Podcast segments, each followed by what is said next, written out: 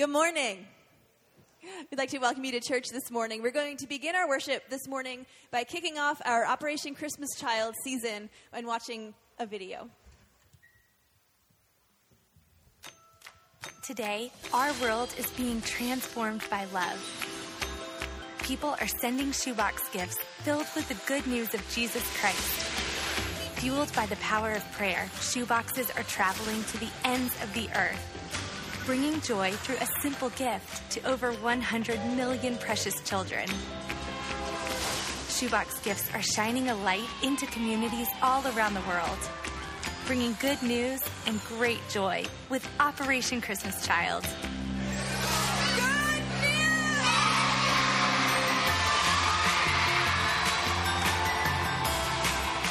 I want the children of the world to know. I want their parents to know that God loves them. He hasn't turned his back on them. He cares for them, and he wants them to be with him in heaven. That's what it's all about.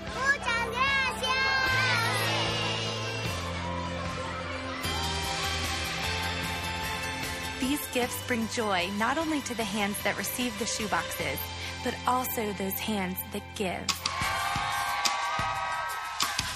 People all over the country are excited to pack shoebox gifts. When I look at these boxes, I just see thousands of smiling kids. It's an opportunity for the children to learn about Christ by just one simple gift. We're here at a processing center where volunteers have traveled from all over the country just to be a part of this special project. I think it's an awesome opportunity to change the world. Going to the ends of the earth. Shoeboxes are carried by any means necessary to that one special child waiting a world away. Mira, qué bonito te gustó tu juguete. Veronica and her siblings found themselves abandoned at an orphanage in Mexico after both of their parents were sent to prison. When I received my shoebox, God sent it for me. I could see how God, through Operation Christmas Child, He's not just changing my life, He's changing a lot of kids' lives. Bueno, Verónica, hace tres años. I remember three years ago when Veronica received her shoebox. Now she is a teacher in the greatest journey. It was never enough for us to go in, hand a child a shoebox, share the gospel with them, and then leave. We developed this curriculum, The Greatest Journey, a 12 week discipleship program for the kids that make decisions for Christ. After completing the greatest journey, children are blessed in a graduation ceremony where they receive a certificate and a Bible in their own language. The greatest journey is saying, Jesus loves you. You are a somebody.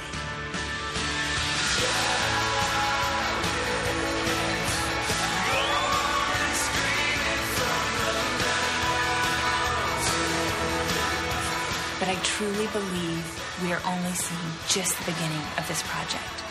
Because the Lord, He's got something that is beyond our imagination, into the millions and into the billions. And these children will change the world.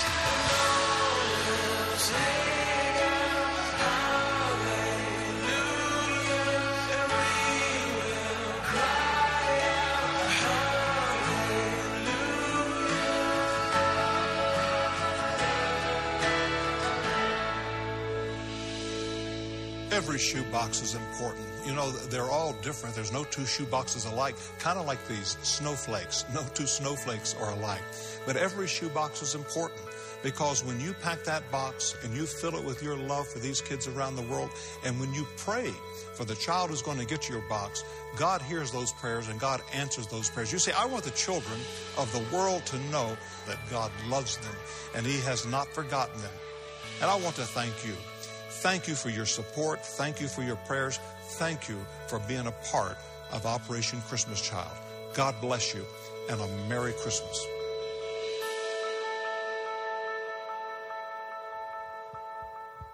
We are excited to be one, once again participating in the ministry of Operation Christmas Child. And we hope that each of you will prayerfully consider participating and building a shoebox or two for children in need around the world. Please stand and join us as we begin our service with worshiping the Lord together.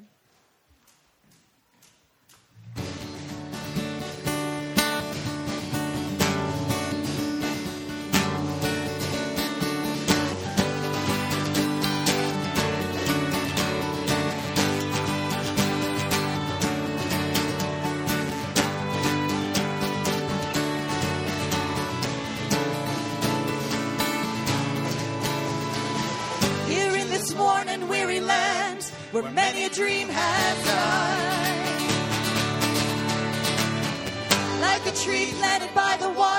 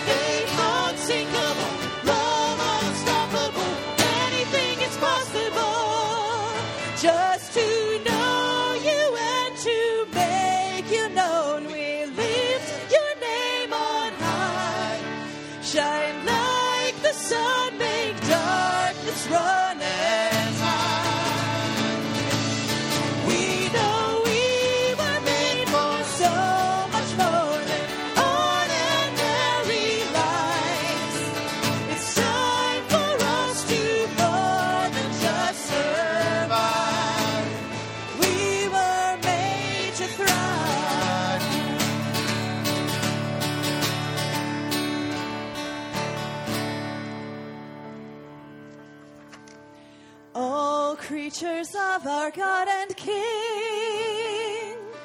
Lift up your voice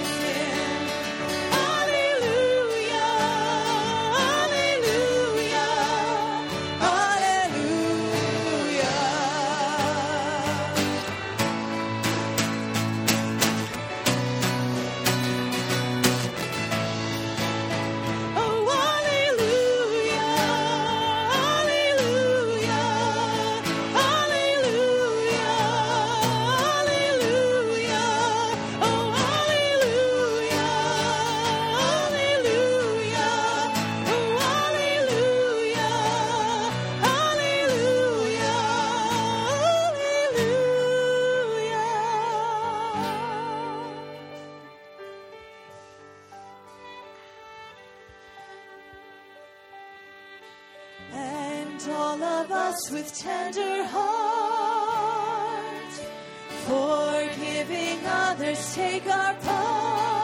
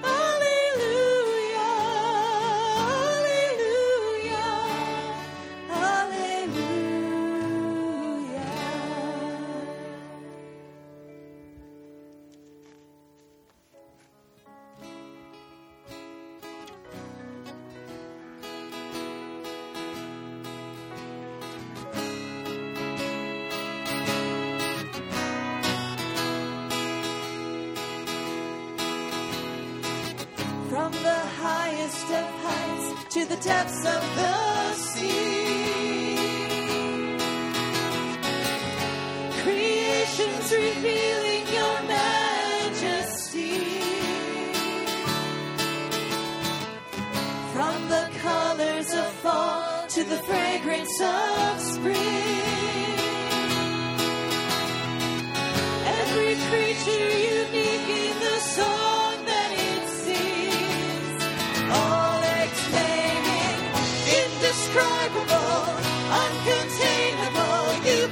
stars in the sky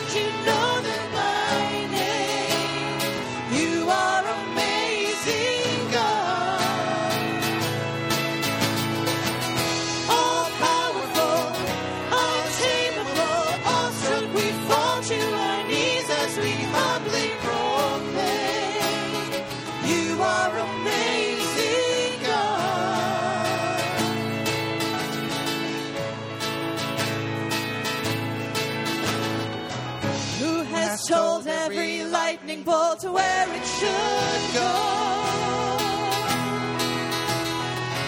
or seen heavenly storehouses laden with snow. Who imagined the sun and gives source to its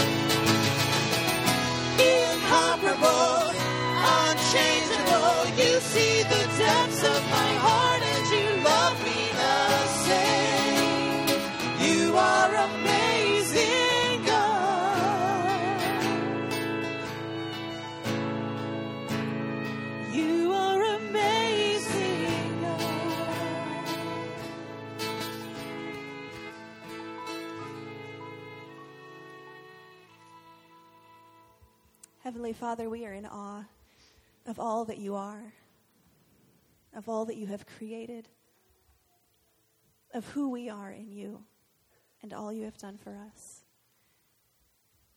We ask that you would be glorified through our worship. We ask that you would open our hearts and our minds and speak into our lives as we meet with you this hour and every hour.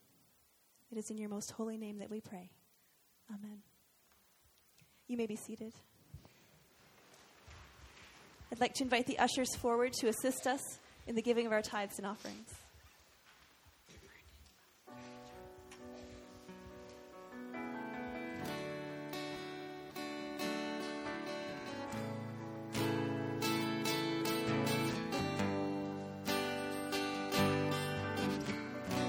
You call me out upon the wall the great unknown, where feet may fail.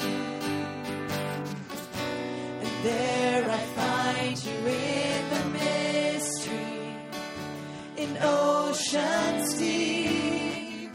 My faith will stand. And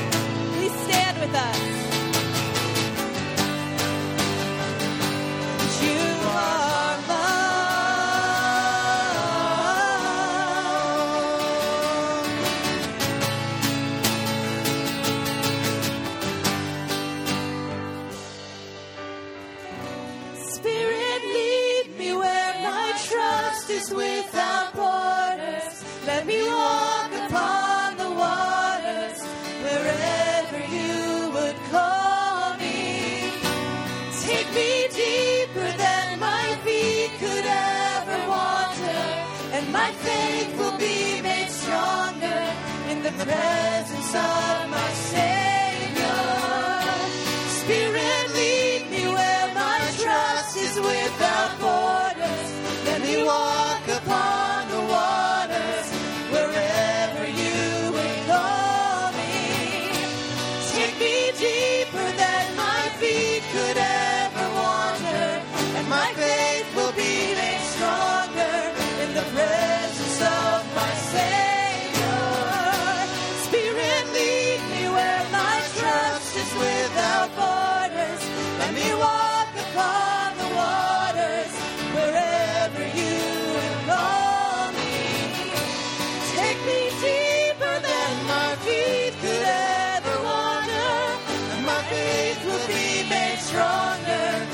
presence of my Savior.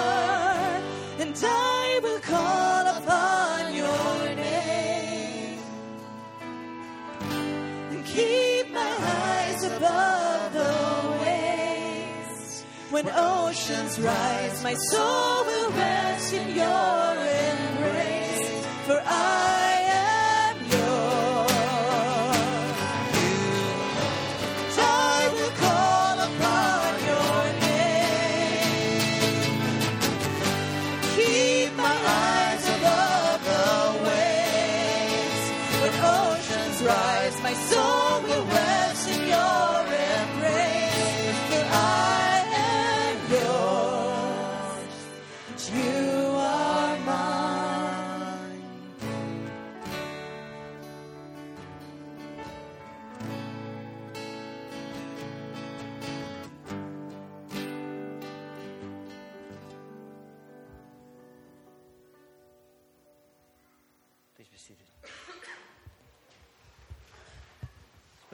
practice for a while now to open the altar rail as a place to offer our prayers.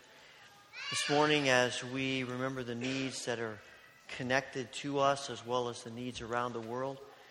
As you offer your prayers, if you'd like to come and use the altar rail as your place of prayer, please join me.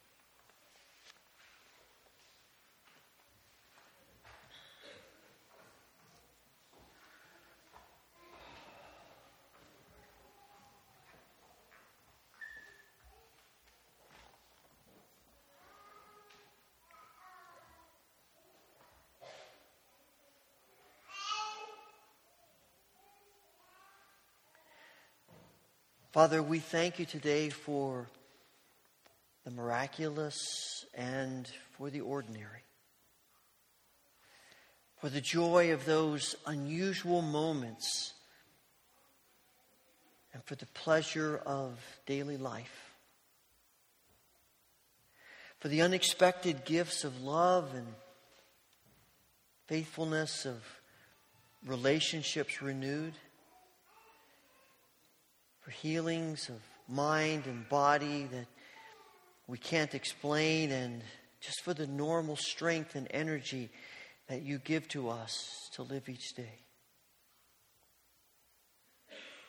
Father, we pray that you will make us sensitive and aware of your working in the world around us, in our own lives.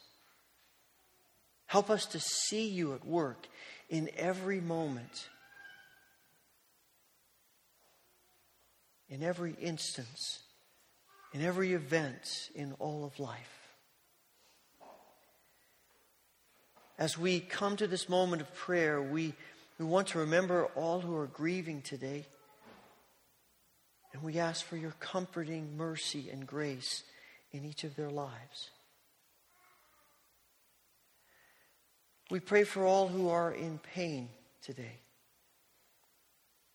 We pray especially for Bruce Brenneman, Bill Roski, for Matt Bissett, Bev Rett, Micah Christensen, for Linda Roth, Alton Shea, Isla Shea, for Dick Gould and Edna Howard. Crystal Blake, for Emily Crickler, for others who are on our minds and hearts today. We pray for each of them and for your healing grace in their lives. We pray for their caregivers, that you would give strength to them as they minister to body and souls. Father, we pray that you will give peace to all who are in distress who are weary and burdened, who are anxious and overwhelmed, who are facing the difficulties that come with living in this fallen world. Father, as we think about the needs of our lives and of those connected to us, we pray for your grace in each life and in each situation. Father, we pray for our world we are distressed about so much that's going on in our world war, violence, terrorism, fear, drought, famine, poverty, death. Lord, we pray that, that your Spirit will, will be at work in places that we may consider lost causes. We pray that we will see your Spirit at work through your people in the world, bringing hope where there's despair and life where there is death. Father, we pray especially for all who are suffering from the Ebola virus and ask for your grace to, to bring an end to the virus and that you will help and protect all who have given of themselves to serve, to minister, to to, uh, to be doctors and nurses and technicians and helpers in every way possible. And we ask for your grace upon families that are grieving, on people who are ill. Father, we pray for Pastor Stan and the church in Uzbekistan, for the persecution that they are facing. We ask that you will give strength and help and the power of your Spirit in unusual ways.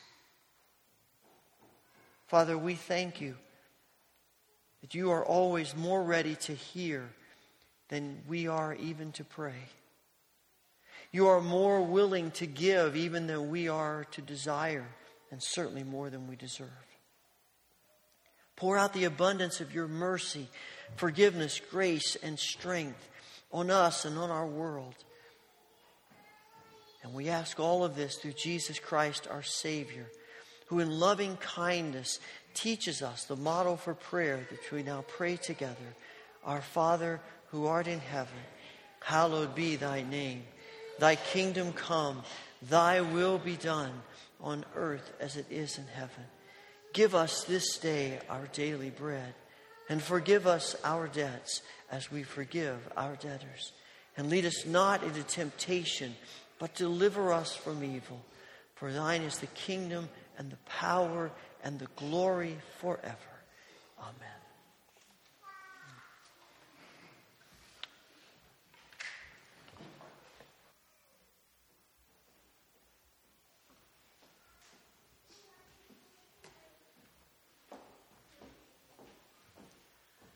The scripture reading for this morning is Genesis 1 1 through chapter 2, verse 3. In the beginning, God created the heavens and the earth. Now the earth was formless and empty.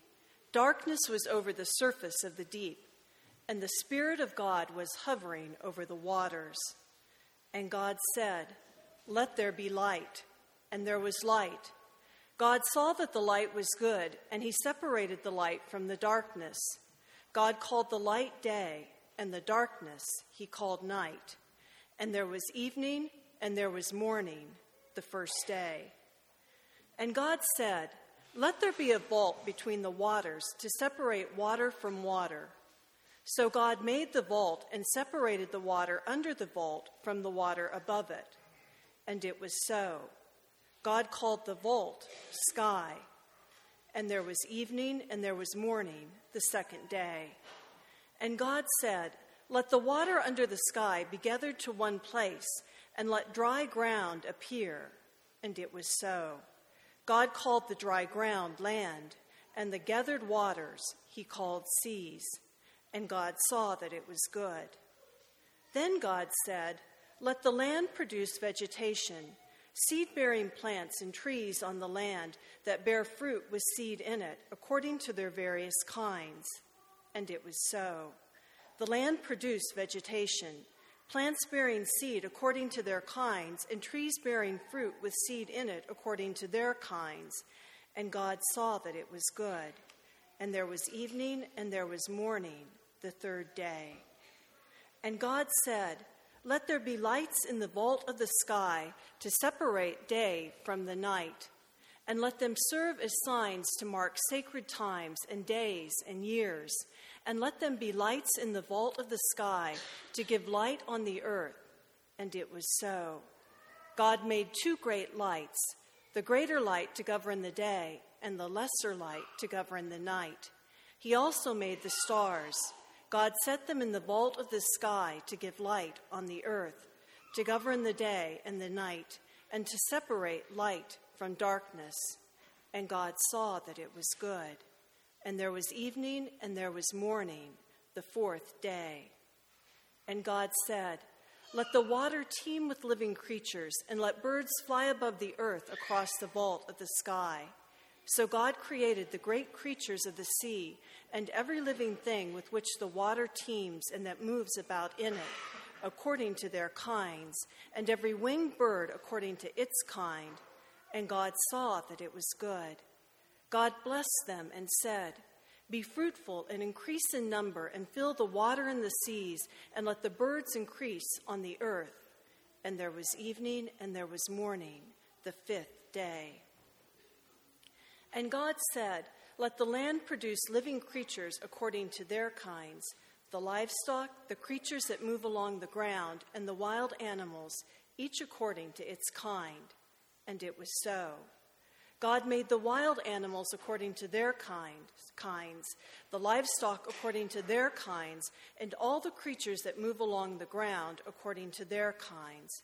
And God saw that it was good. Then God said, Let us make mankind in our image, in our likeness, so that they may rule over the fish in the sea and the birds in the sky, over the livestock and over all the wild animals, and over all the creatures that move along the ground. So God created mankind in his own image. In the image of God, he created them. Male and female, he created them. God blessed them and said to them, Be fruitful and increase in number, fill the earth and subdue it. Rule over the fish in the sea and the birds in the sky, and over every living creature that moves on the ground. Then God said, I give you every seed bearing plant on the face of the whole earth, and every tree that has fruit with seed in it. They will be yours for food. And to all the beasts of the earth, and all the birds in the sky, and all the creatures that move along the ground, everything that has the breath of life in it, I give every green plant for food. And it was so. God saw all that he had made, and it was very good. And there was evening and there was morning, the sixth day. Thus the heavens and the earth were completed in all their vast array. By the seventh day, God had finished the work he had been doing. So on the seventh day, he rested from all his work. Then God blessed the seventh day and made it holy, because on it he rested from all the work of creating that he had done. May God add his blessing to the reading of his word. Children ages 2 through 5 and grades kindergarten through 3rd are now dismissed for Children's Church and Junior Church, which meets in the Christian Education Building. Please stand as we sing together.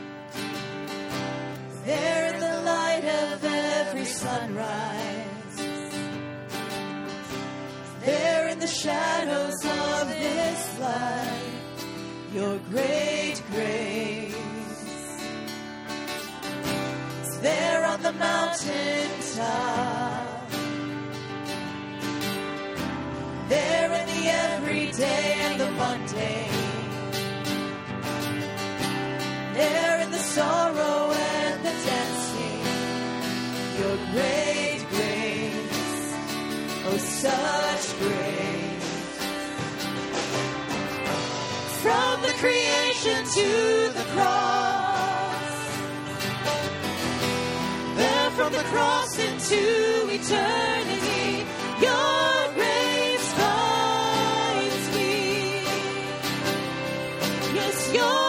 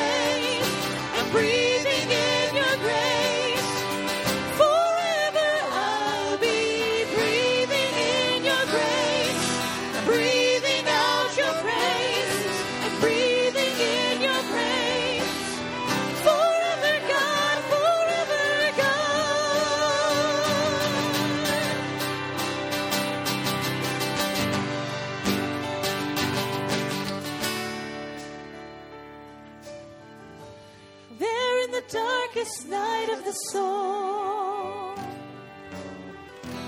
There in the sweetest songs of victory, your grace finds me. Yes, your grace finds me. Amen. I invite you to take a moment, share a word of greeting with those here in worship today.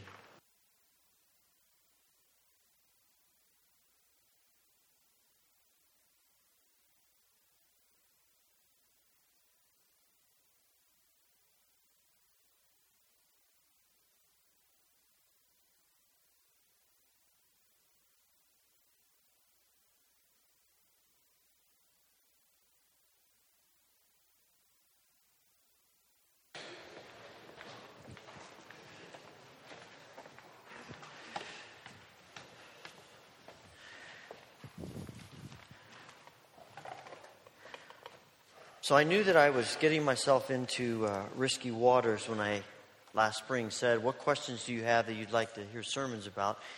And when I started reading your questions, I realized I was in deeper than I, real, than I thought I was going to be. And uh, if you haven't, just a reminder, if you haven't picked up one of these bookmarks, uh, there's a bunch of them in the back on the little table there. Feel free to take one and others if you want and hand them out to people, but it gives you a list of the sermons we're going to talk about.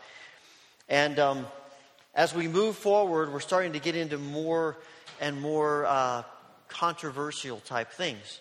And um, today is one of those days. And partly today it's because this is outside of my comfort zone. It's outside of my knowledge base, way outside of my knowledge base, to talk about the issues of creation.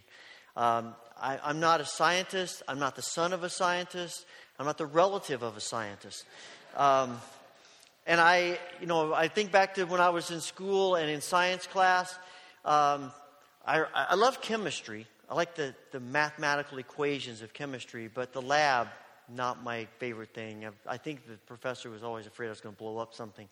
And I remember, you know, when we did experiments with mercury, my favorite thing was not the experiment, but was just playing with the mercury. If you've ever done that, you know how it kind of group joins together.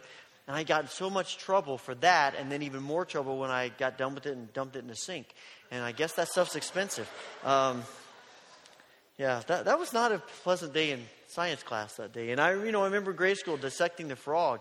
You know, we had partners. I had a, I had a girl who was my partner, and I was happy to let her do it because I just really wasn't that interested in cutting up a frog. And that smell of formaldehyde still brings back really bad memories to me. Maybe it does to you. So this is way outside of, of my knowledge base, and so I at least I have enough sense to go to people who it, this is their wheelhouse. This is what they do.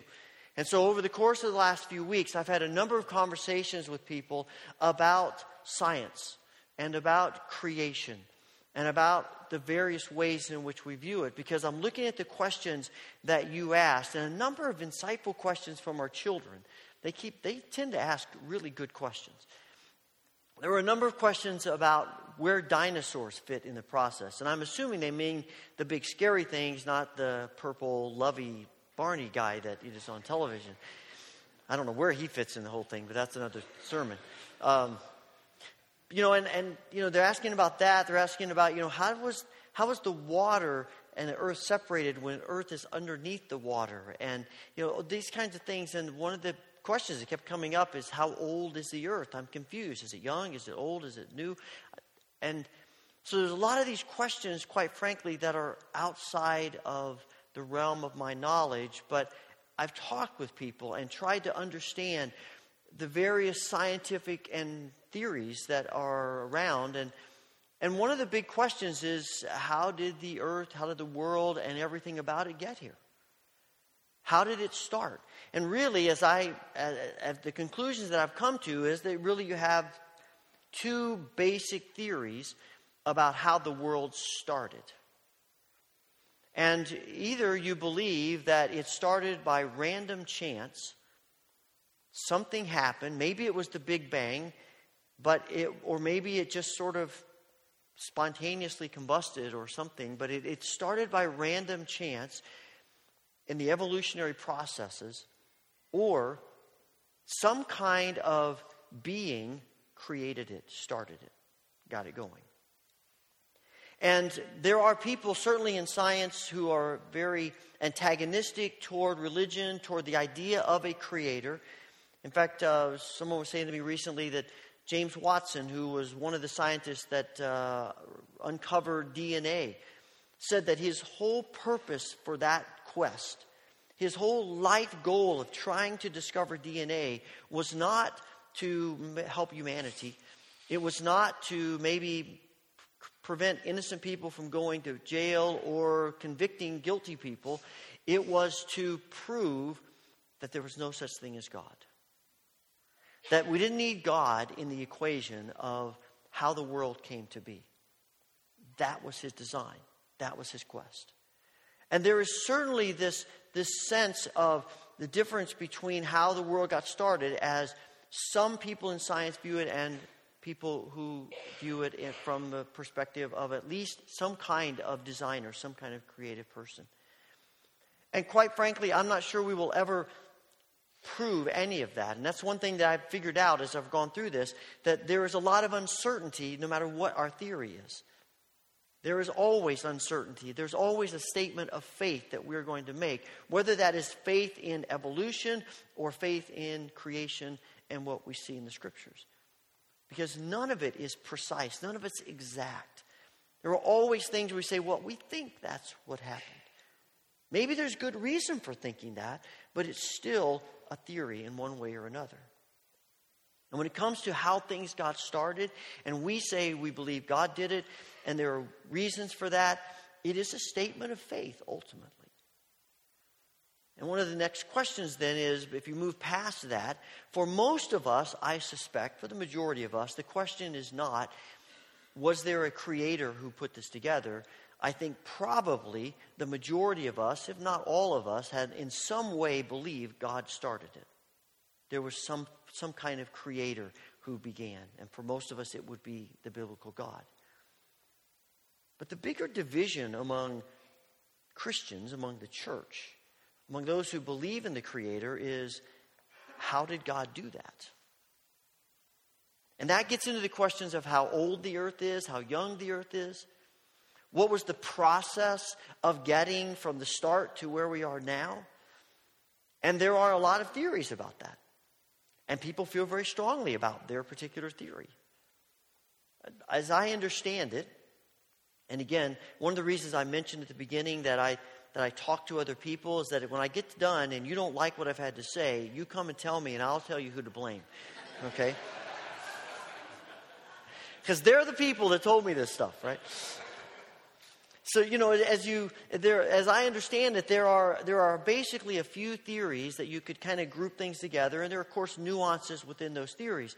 But it comes down to eh, for the, either you have a sense of theistic evolution, which basically believes God was the, was the prime mover. God started things in some form, and probably at the most uh, primordial beginning point, uh, a one cell organism, something, and evolution took it from there. And you know, that based again based on scientific data that people see, that they surmise, and and uh, things that that people feel linked together. Some people in that theory believe that God started it and stepped back and just let the evolutionary processes take place. And of course, that would mean that they believe the, the universe is maybe 10, 20 billion years old, the earth maybe 4 to 5 billion years old. And other people believe that God started it that way, and when it got to a point where there were major shifts that needed to take place, God stepped in and precipitated those shifts. So that's one theory. Another theory that would also talk about God as the creator is typically called intelligent design. And the point of that is that you look at creation, start with creation first, and let it kind of go backwards. And you start with creation, you start all that God has made, and you look at it and you say, someone had to design this. It, it seems impossible that this would have started by chance. Something had to get this going. And, and I, I felt for a long time that of all the people on the face of the earth who would believe in a creator, I would think it would be physicians. You think about the human body and all of the intricacies of the human body and the ways in which the body works. It's just hard for me to fathom that you would look at this and say that happened by random chance. That, was, that came together just by accident. And, and I, I, you know, there's a creator, there's a purpose. And so he looks back at it. And there is, and you look at creation, you look at all the ways in which the world is designed and the order of it. There, there has to be some intelligent being that made this happen. The problem with that theory that often moves forward is that there is a sense of saying that proves there is a creator. And I'm convinced, as I said a minute moment ago, I don't think any of the theories prove what they that their theory is the absolute.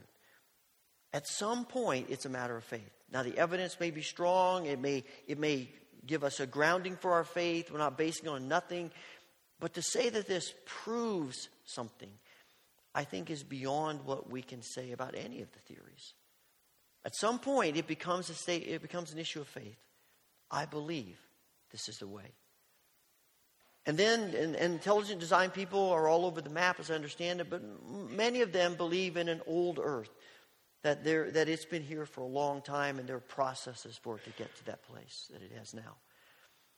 And then the other theory is some form of a young earth, that the world is maybe five to eight thousand years old. That time may vary a little bit. And this is comes down to a, often these theories come down to for Christians how we view Genesis chapter 1. Do we view Genesis 1 as literal six day, 24 hour days of creation that's actually describing what we know of as a day? Or is, the, is that talking more figuratively? And the, the word day that's used there, the Hebrew word yom, can it is used often in Scripture to mean 24 hours, but it also can be used and is used to talk about something metaphorical and talked about something figuratively. And so there isn't an exact, precise way of seeing that, but we have theories about it. And if, if you believe that it is a literal day, then the earth would be young. And it would be a briefer time. And again, it comes down to how we view those days. And to say that it's literal may be true, to say that it's figurative may be true. And uh, sometimes we look at Scripture, and not everything in Scripture we, we look at literally. Some things are designed to be figurative, some things are designed to be metaphor.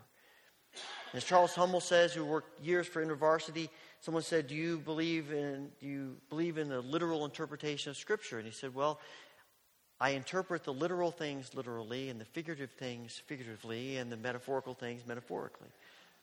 I think that's true. The question sometimes is knowing which is which. And as we said last week, talking about the scripture, we believe it is the inspired word of God. It is God's word, and it is inspired to us. But we want to be careful about confining it too much. So the end result is how old is the earth? I'm not sure we know. And we have theories about it, and, and the theories are good, and they're based on information that we have. What concerns me as I think about the various theories is that sometimes we, we take our theory, whatever it may be, and we, we start, and often people want to start an argument about the Bible and science. And we view them sometimes as if they are in competition with each other, as if it is us versus them. And I'm convinced that science is not evil. Science is part of the gift of God because science is born out of God's gift to us to want to know and to explore and to learn and to, and to grow and to figure out things. We forget that in the early days of the church, the church was excited about science and supported it and, and, and uh, encouraged it because it was just a matter of exploring God's vast universe and all that God had made. The problem came when science gave some answers to the church that the church didn't like. And that's when some of the opposition began. But the church has been on the forefront of science through the centuries. Now, granted, people want to take science and use it in a way that that where they say we want to use science to disprove God and to say that our faith is, is wrong. But that doesn't mean science is evil. It just means we're misusing it. In the same way, just because people just because we pervert sex doesn't mean that sex is evil. It's a gift of God. It just means that we have perverted it. And science is not evil, science is good. It's a gift of God, and we ought not to be afraid of science and scientific discoveries. If we, one of the things that I find as I'm reading about this is that I, there's a sense, I think, of fear about science. That what if scientists discover something that really, truly disproves God? And I want to say, what kind of faith in God do we have? What kind of God do we worship? Do we really believe that we could discover something that would, that would prove God's existence is untrue? Now, people might, what they discover, they might take that as people do and say, well, that, that tells you God isn't real. Well, that's just theory and that's putting their faith into what they have discovered. But it isn't exact and it isn't proof, it's faith. And for us to say that we are afraid of science and that we want to, we don't want, we want to hold science down and that it is the enemy, I think that's that's approaching God from a very small perspective. Because God is bigger than that. You think about what God has created. Are we worried that we're going to find something that in God's vast universe that's going to deny him who he is? No. We're going to pervert whatever we want to pervert. We're going to skew whatever we want to skew. We shouldn't be afraid of discovery. Someone said to me the other day that what they, they kind of think of, of how God watches us discover things in the way that we watch our children discover things. If you have children, you've seen that, have that experience of a child coming to you and saying, Mommy, Mommy, look what I just found. Look what I just learned. And we, we look at them and we, they're so excited about it. And truth be told, we could say to them, that's nothing. I know a whole lot more than that. Or even, you know, that's nothing. You're going to learn so much more as you get older. Just that, why are you so excited about it? We wouldn't say that. We're as excited with them as they are because of this discovery, and their face is lit up, and they're so interested and excited about what they've found. And I think God is that way with us too. Do our discoveries sometimes lead us down wrong paths? Of course they do. We're, we're fallen, frail people. We take wrong paths, we make wrong assumptions. But God delights in our discovery. God delights when we feel joy at uncovering His awesome creation that we will never get to the end of. So, what exactly is the creation story telling us? One of the simplest questions that I, that I got back about this whole thing was so, why did God create the world? Why did God create all of this stuff? Let me just share with you a few things real quickly. I think it's important for us to understand that the creation story that we read in Genesis and we find filtered throughout Scripture the intent of that is not to set a timetable, it's to reveal the otherness of God. You see, we have to set it in the context in which Genesis was written. It's written in a world in which all the other nations around Israel have their own creation stories. And all of those stories, in all of those stories, creation, the world comes into being because the gods, not because the gods choose to create, but because it's an accident, it's punishment, it, it, is, it is a means of, of something happening that they really don't want to happen. There are stories of the gods battling one another, and, and one god kills, defeats another god. And that god who that is that wins the battle takes a, a sword and slices down the middle of the other god, opens it up in half, and half becomes the heavens and half becomes the earth. It's punishment. It's, it's, it's not. It's not that they are, they are creating because they love to create. And the Genesis story says right at the first, in the beginning, God created. There is intent and purpose. God creates because he wants to. And it reveals how different, how other than all the other gods Yahweh is. This story really is about God. 38 times in these first couple of chapters, the name God is used. And instead of, of thinking it, it may well be a timetable, it may well tell us about that. But I think it's so much bigger than that, so much more than that. It's about who God is as the creator who chooses to bring everything that is into existence because he loves to create. And that then leads us to why God creates human beings. And again, in all the other ancient stories, human beings are created because the gods are obligated to create them or because it's a punishment in creating them. It's because, I mean, it, they, they want the human beings to do the work that they don't want to do. And Scripture tells us God creates because He wants relationship with human beings. He loves human beings and He creates out of that love, and He wants, he wants a reciprocal relationship with human beings. And that means that He leaves it wide open. He takes a risk in creating. Part of the risk in creating is that he, there, it's open to scientific theories that may not make put him in the best light. And part of the risk of creating human beings is that God knows that if we have a true relationship, that means we can accept him, love him, or reject him. And we do reject him. And unlike the other gods who respond to human rejection with spite and anger and hatred and vengeance, the moment human beings are reject God, he prom- yes, the consequences of their sin are seen, but from that moment, God is wooing, yearning for his people, calling them, coming to them, and ultimately sending his son to go to the cross and to rise again so that we can know the fullness of his love once more. God loves us. And it changes everything about us. We're not accidents. We're intended. We're chosen. We're valuable. We have worth because we're created. God chooses to create us. It isn't something, we're not forced on Him. We're not accidents that just happen to take place. And it changes everything about who we are as human beings.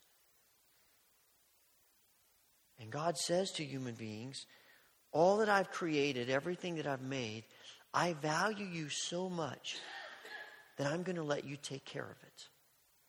I'm going to put it in your hands. And God, who loves to create and creates so with such beauty and, and majesty, and looks at everything that He creates and says, It is good, says to human beings, Now you take care of it. You know, most of the translations beginning in Genesis 1 4, where each day says, It's good, it's good, it's good. Vic Hamilton says, he translates that word, It is beautiful. And I like that. Because the idea of good has a sense of being moral. It can be good as opposed to bad. But there is this aesthetic sense of God's creation that he looks at it and says, This is beautiful. And he says to us as human beings, What I've created in beauty, you care for it.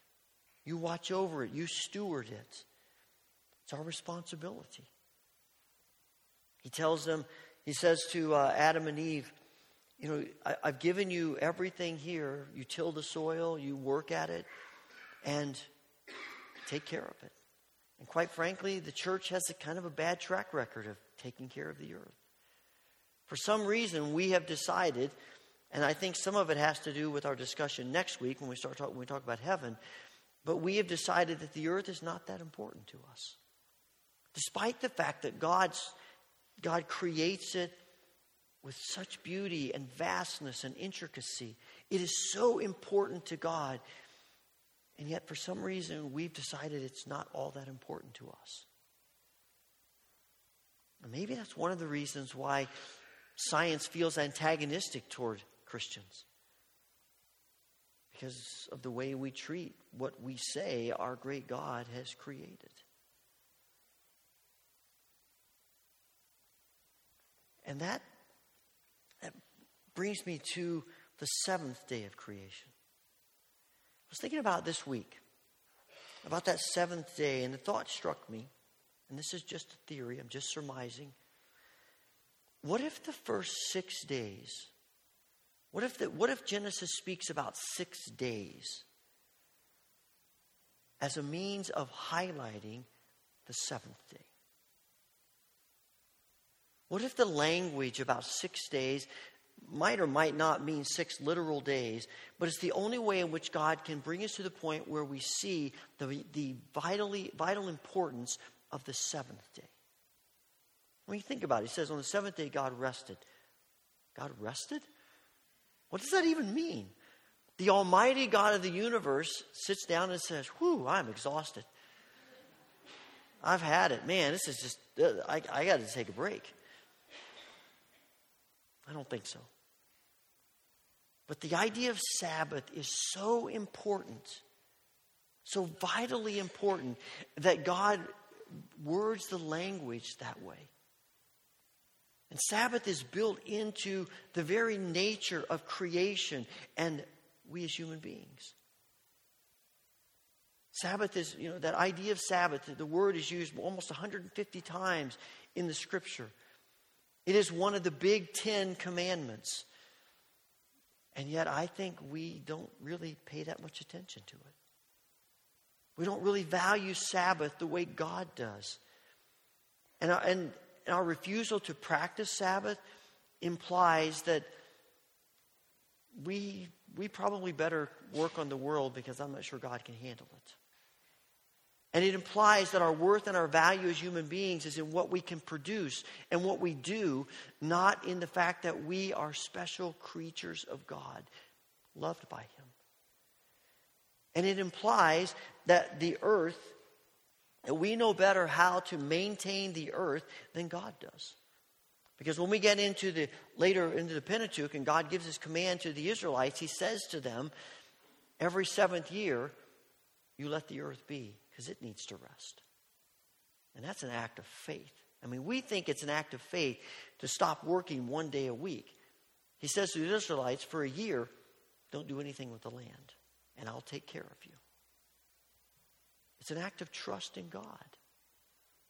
And we so often miss it because we think we have to work and work and work. Walter Brueggemann says God is not a workaholic. And if he's not, why are we?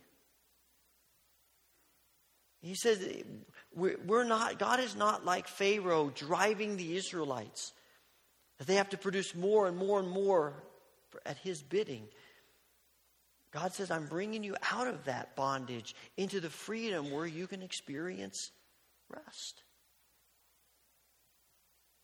And the whole point of it is not to what we can't do, as we often interpret Sabbath, it's what we can do.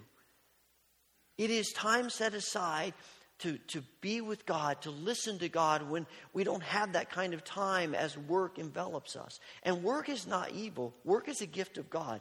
In the Garden of Eden, Adam and Eve are said, they, they're told to work the ground. Work is good, but so is rest.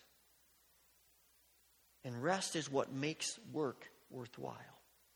Observing Sabbath is saying we trust God, we believe that God knows what He's doing, and we need time set aside to experience God in deeper ways and with more time and restfulness than we can the rest of the week. Will Willimon says coming together on Sunday is the most radical countercultural thing that we do as Christians. We say to the rest of the world, we believe this day is different, and we do that by simply not showing up for work. Because we believe Sabbath is important, it is vital to who we are as God's people. It is one of the most profound acts of trust and faith that we have available to us. And I'm convinced that one of the reasons, one of the consequences of not observing Sabbath comes out in how we treat each other. One thing I've learned about, as I've read and, and talked to people about the creation theories, is that there is a lot of antagonism about the various theories. People are, are very antagonistic about my way is right, your way is wrong. And if you read, if you go on the internet and you read literature and you read what people have to say, there's a lot of vitriolic language among Christians about what we believe is right and wrong. And one of the results of not practicing Sabbath, not spending time with God, letting God have that, that, those moments of getting inside of us, is that we don't act like Jesus toward each other. And you, all, there, we look at the scientific theories, the, the various issues related to how God made the world. There's a lot of ambiguity. But the one thing in Scripture, lots of script, things in Scripture are unambiguous, and one of those is the commands about how we treat each other. Let me paraphrase 1 Corinthians 13. If you figure out exactly how God made the world, and your conclusions are without error, your conclusions are perfect, and they make all the sense in the world, but you have not love, your conclusions are worthless, and you've missed it.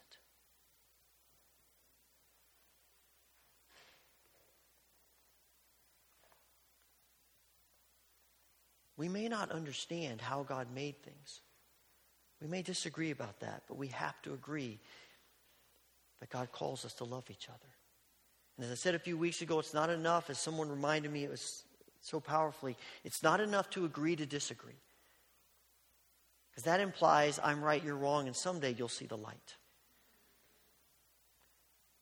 We disagree in a spirit of love and respect and humility and openness, acknowledging that I don't have all the answers. And actually, this person who disagrees with me, they see things in ways that I don't, and I can learn from them. And I need to learn from them because I haven't figured out everything there is to know. And we have that kind of spirit with each other.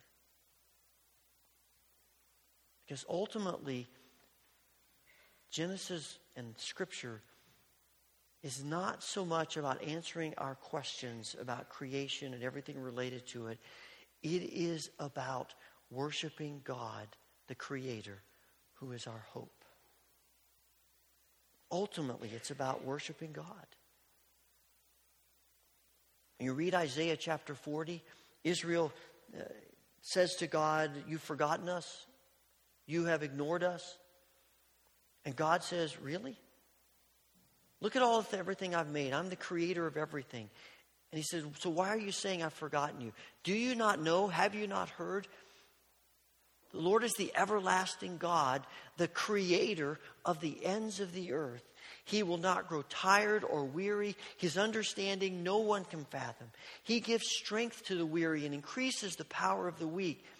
Even youths grow tired and weary, and young men stumble and fall. But those who hope in the Lord will renew their strength. They will soar on wings like eagles. They will run and not be weary. They will walk and not faint. The Creator God is our hope. It's the Creator God who sends His Son, about whom John says He created everything. And in His death and resurrection, the new creation and the new kingdom has begun. And someday God's going to make everything clear. He's going to set everything to rights, as N.T. Wright says. And until that day, we just keep worshiping and we learn and we uncover and we keep exploring. But in the context of the Creator who is our hope. Our hope is not in a theory of creation, our hope is in the Creator. So, how old is the earth? I don't know. And that's okay.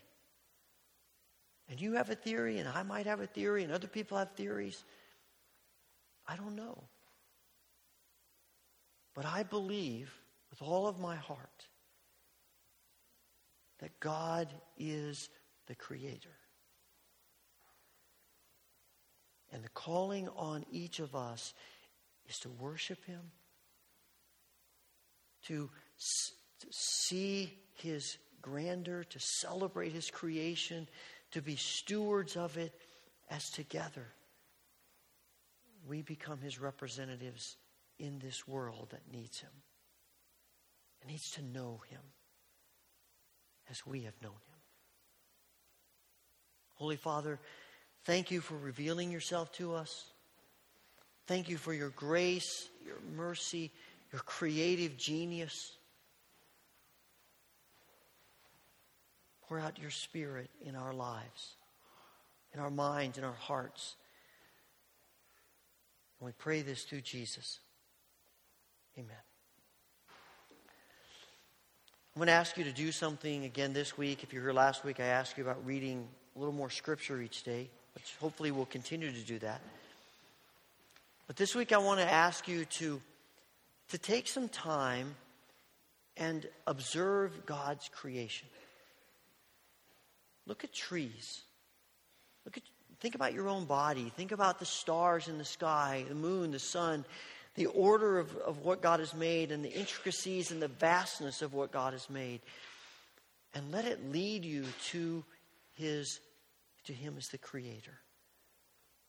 And worship him and take time to think about Him and to give thanks that He's made you, that you're His, and He loves you. Worship. Please stand for the benediction.